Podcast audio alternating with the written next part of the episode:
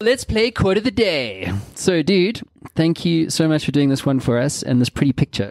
What, what is that? Who drew that? So here we go. So this is a picture of a bus for those of you who are only listening to us. Um, this is the most picturesque quote of the day I've we've ever had on this show. Are you sure you're not an artist in your spare time? That's amazing. I mean, it's it's quite a futuristic bus. It looks like it's got the eye of a fly. Not one of my talents.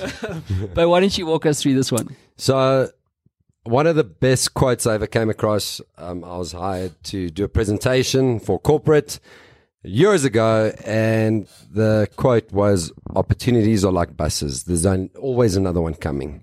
Now, I understand these days um, it might not be as relevant to use bus stops, but the principle's still there. I'm an optimist at heart. Um, I believe in there always is another opportunity around the door. You just got to allow yourself to see it.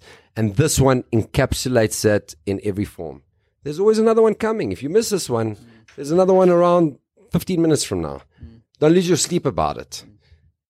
You can find opportunity in everything if you're open minded enough. That ultimately is what the quote relates to. I love that. I, I describe um, uh, business as being like a train. Some people will get on and some people will get off, as will clients.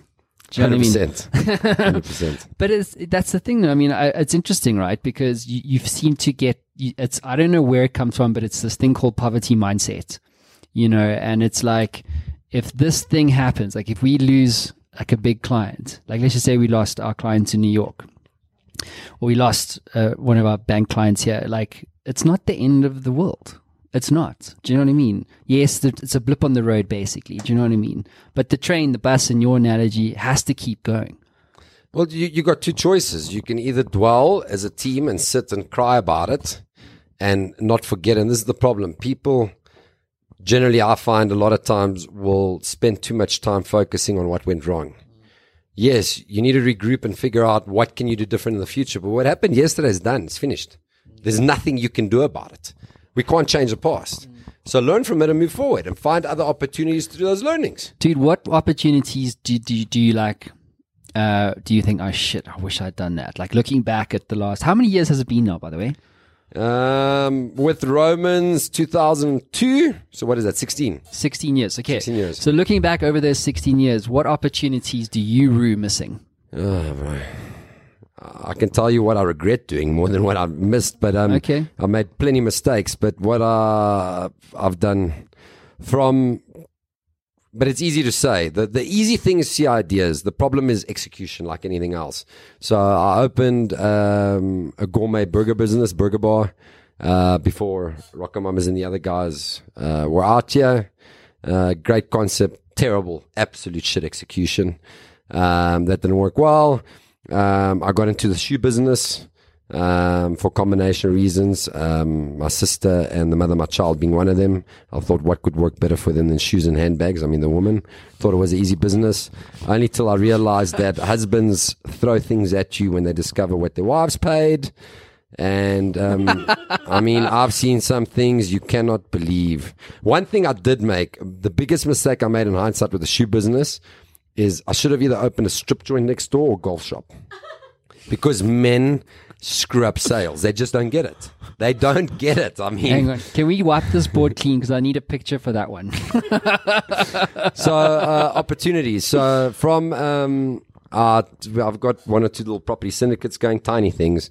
Uh, telling partners, uh, let's get into the township residential market. To let's invest in CBD, Joburg CBD. To um, there's no donut brand in South Africa. Let's get a donut brand. Um, I chatted to Krispy Kreme years ago. I said, nah, the US brand, they're going to come with these huge setup costs.